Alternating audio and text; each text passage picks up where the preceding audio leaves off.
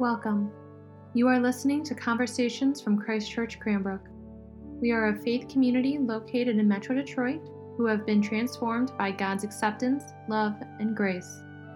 Whoever you are, wherever you find yourself on the journey of faith today, we pray this podcast will feed your soul and inspire your spirit.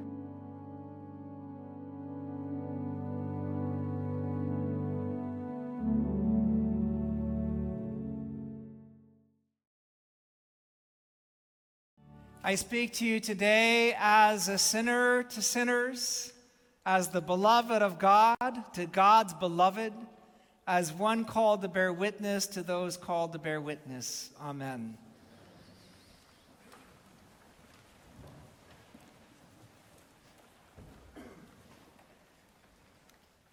Earlier this week, I was on Facebook doing an essential part of my ministry. It seems like about 30% of my ministry is just keeping an eye on Facebook because you get updates there uh, where people are, what they're going through, you get the birthdays reminder, all of these things. a good 30% of my time doing ministry is on Facebook. I've actually planned a whole funeral over Facebook Messenger. And uh, I came upon this post from somebody who just said, A great man has died this week. And I thought, Harry Belafonte? No, it was Jerry Springer. A great man died this week. now, for those of you who are a bit younger, Jerry Springer was a pivotal personality in the history of media. He was TikTok before there was TikTok. He was Instagram before there was Instagram. He was YouTube before there was YouTube. And um, anything any of you see that is filthy, that is awful, that you would not really, you can't unsee it once you see it. From the mukbang where they eat so much food and like it's disgusting to anything that has to do with uh, the words sister wife or baby daddy, you can trace it back to Jerry Springer and his show, which was a kind of reality show in which people would get up and say outlandish things that were truly disgusting. And here's the thing if you talk to any of us who are over 40 years old, I guarantee you, if you get them in an honest moment, they watched an episode of Jerry Springer. You just couldn't pull your eyes away from it. Disgusting. A great man died this week. Well, I recognized that in that moment the person was engaging in irony, and I thought that was so amazing. Irony. I haven't seen irony in public discourse since 2019. I don't know about you. Irony is so much fun and wonderful, but we don't live in a subtle time. And irony kind of depends on your ability to see something subtle in the message. And even in 2019, I think I was the only one who was still practicing irony. And usually I got just strange looks from you all, so I stopped myself. what is irony? Irony is from the Greek, ironia. That clears it up. It means a kind of feigned ignorance. But as it's come to be used, it means a truth that is spoken and comes from an unexpected place and an unexpected person. In a drama, dramatic irony is the moment in which the character in the play says something that is incredibly true, but doesn't know the full import of it but you, the reader or the audience, knows the full import of it.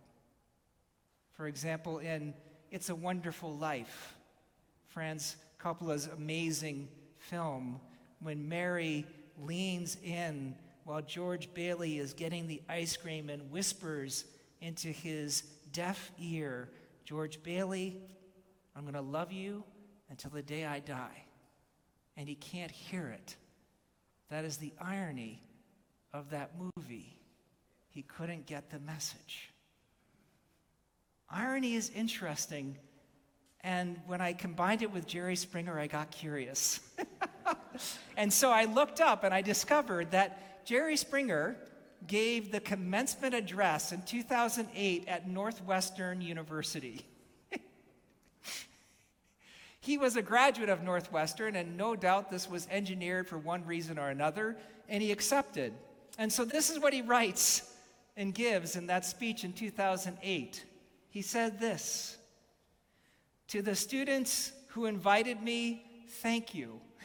I am honored. To the students who object to my presence, well, you've got a point. I too would have chosen someone else. But once asked, it would have been kind of arrogant or at least unappreciative for me to have said no, so here I am. I've been lucky enough to enjoy a comfortable measure of success in my various careers, but let's be honest, I've been virtually everything you can't respect a lawyer, a mayor, a major market news anchor, and a talk show host. Pray for me. If I get to heaven, we're all going.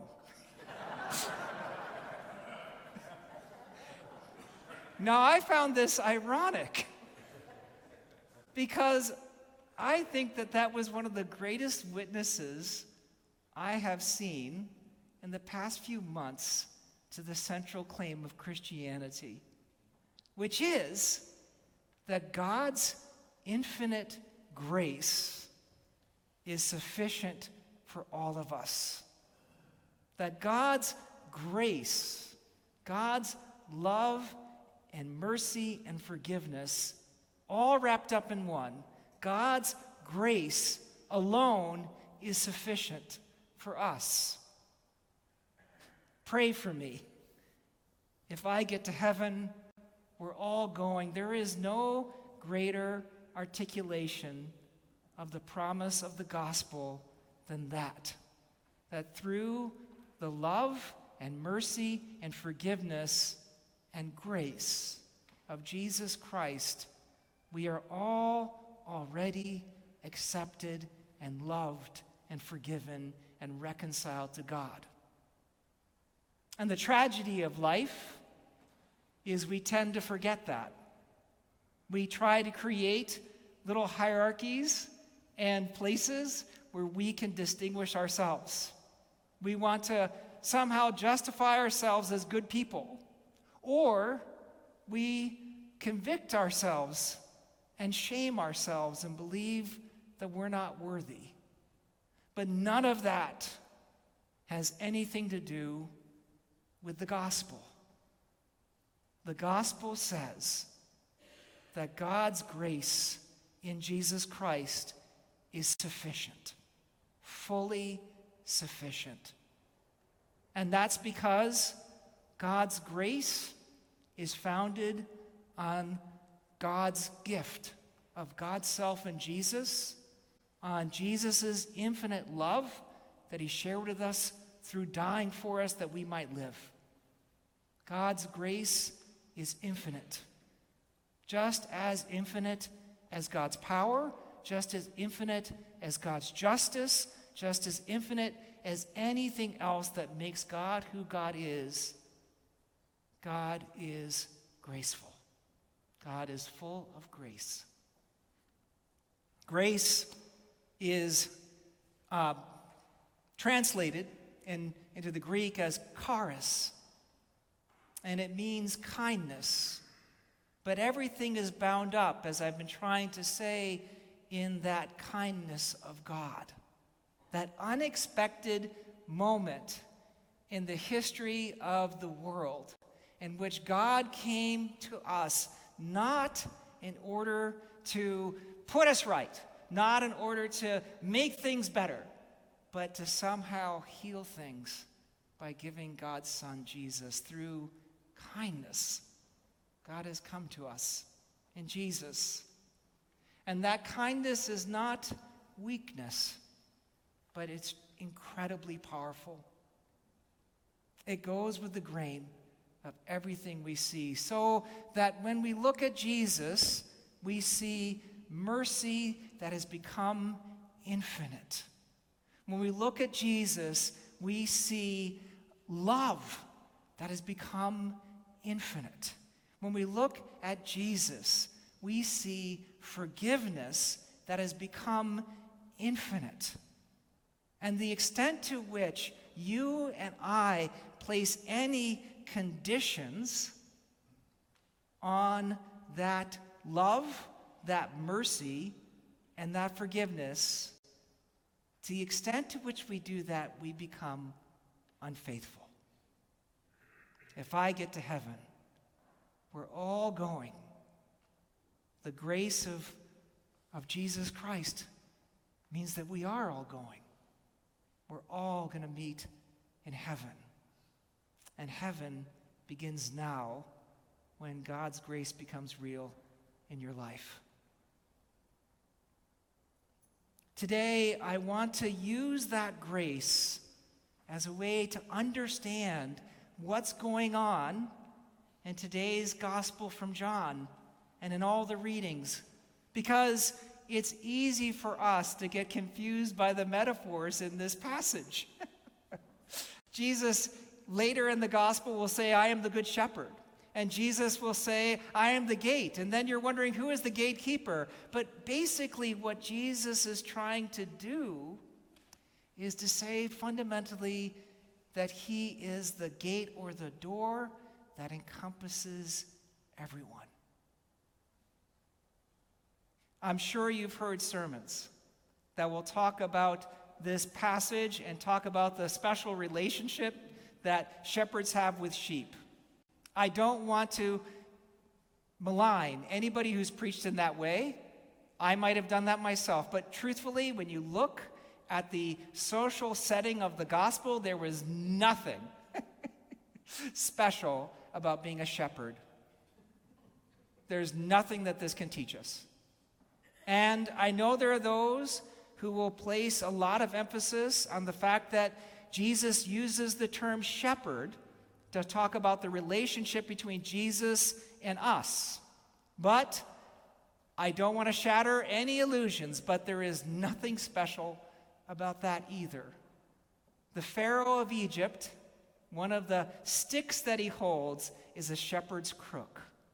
And Plato in the Republic says that the best kings are those who are like shepherds to their people.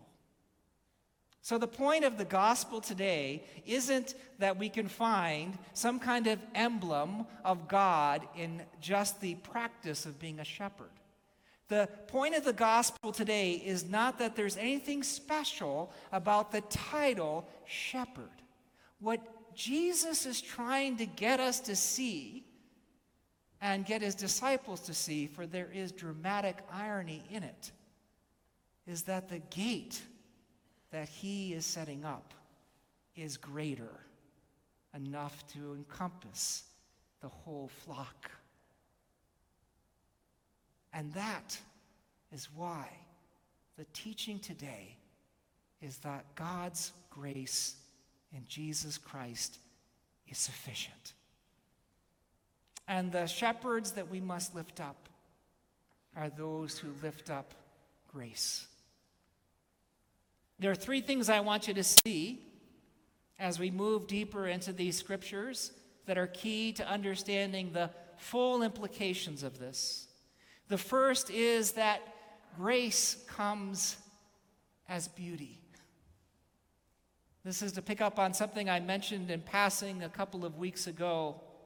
But in the Gospel of John, when Jesus says, I am the good shepherd, the word that is used for good is kalos, which means beauty. I am the beautiful shepherd. And by that, Jesus is not saying that he is physically beauty, beautiful. Jesus is also not even saying that I am morally beautiful. The term kalos is to describe a kind of beauty that does not set up a hierarchy, but actually encompasses and holds together and reconciles many different things. It's a combinative beauty rather than a competitive beauty. It is not the beauty of a beauty pageant, which Jerry Springer reside, you know, presided over several times in his career. That beauty has nothing to do with the beauty of grace that comes through the beautiful shepherd. The beauty that is of Jesus is the ability to reconcile and bring together all who are in Christ. This is what we see in our reading from Acts. When all shared everything in common and they went home and they had table fellowship together and they lived out their lives in prayer, that is describing an image of community that is beautiful. And as we worked yesterday at Keep Growing Detroit, the person who was our, our person who was kind of telling us what to do, she asked us, um, what did we see? And we all kind of shared. And then, for reasons that I think only come when you've been at a job for a while, I decided to turn around. I said, And Alex, what did you see of our 40 people that came forward and worked? And she said, I saw collective effervescence in your community. Effervescence is the bubble in the soda, the thing that pops up. And collective means that we all had it together. That is the grace of beauty. And it's beautiful because it takes part in the beautiful shepherd. The second thing I want you to see is that grace comes as a sacrifice. That is to say, even though grace is freely given to us, even though we are all in, even though God in Christ has included every one of us, there is a sacrifice involved. We have to give up something to be fully realized in grace, to have grace flow through everything we do.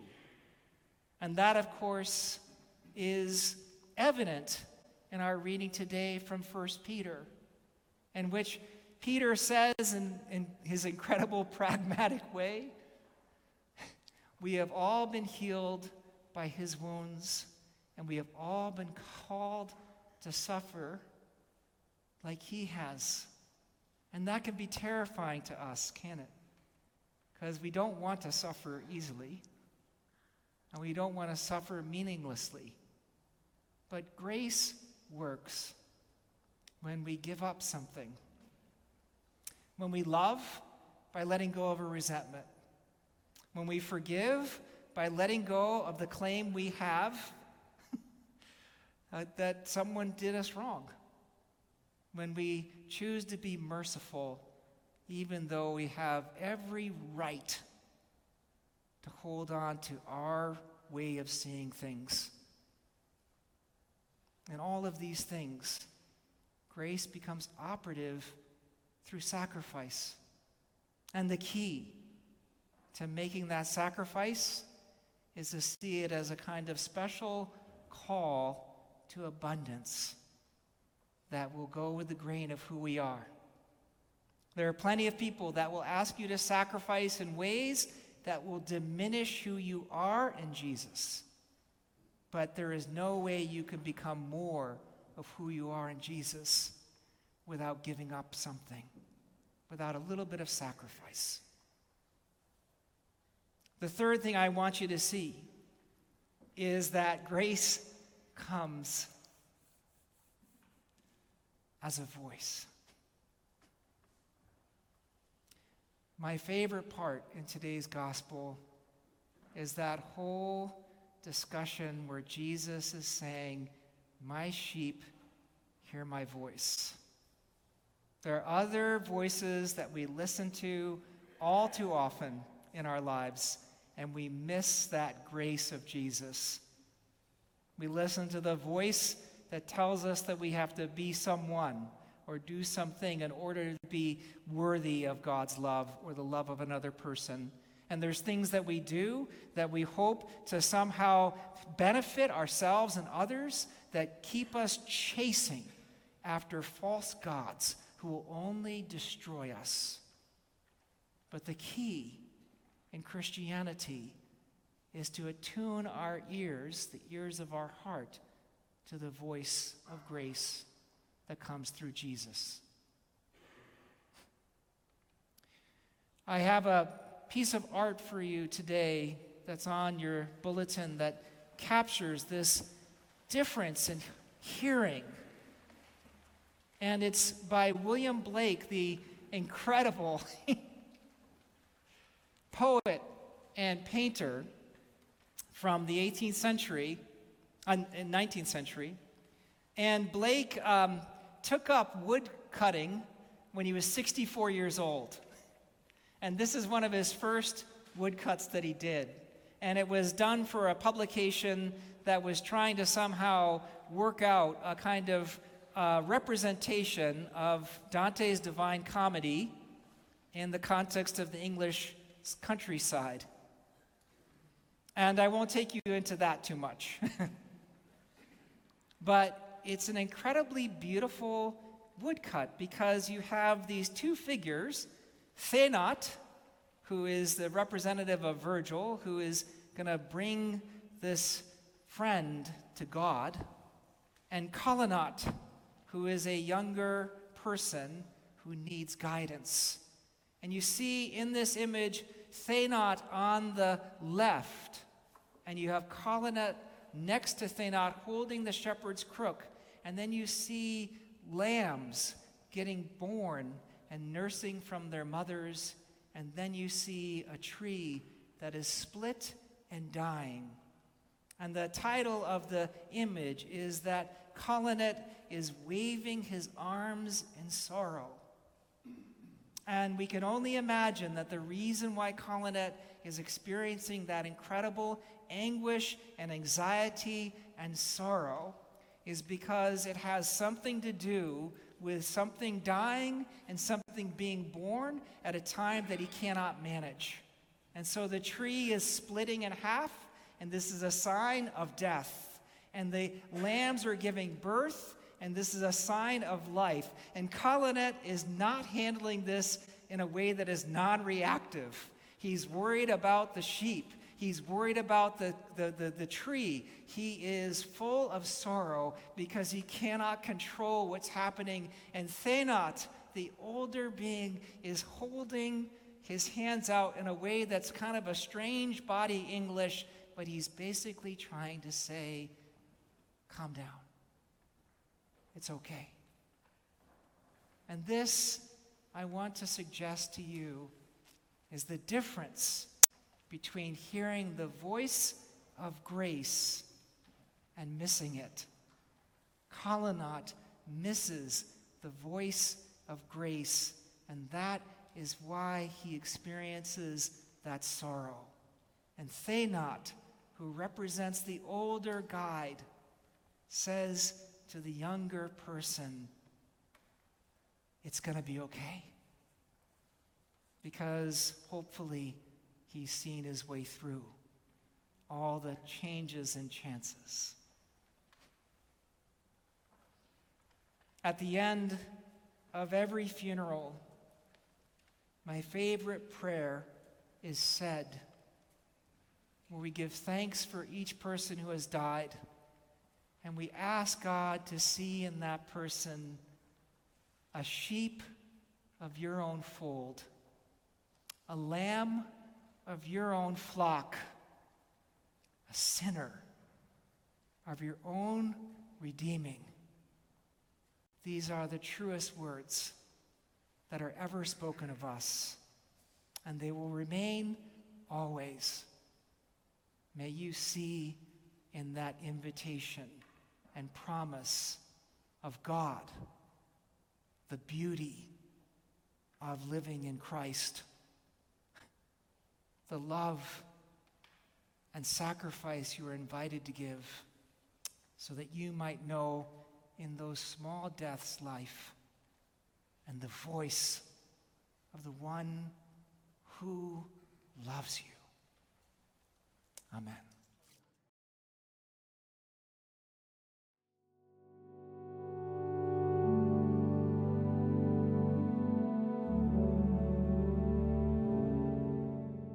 Thank you so much for listening to Conversations at Christ Church Cranbrook. To learn more about our mission, worship services, and learning opportunities, please visit us at christchurchcranbrook.org.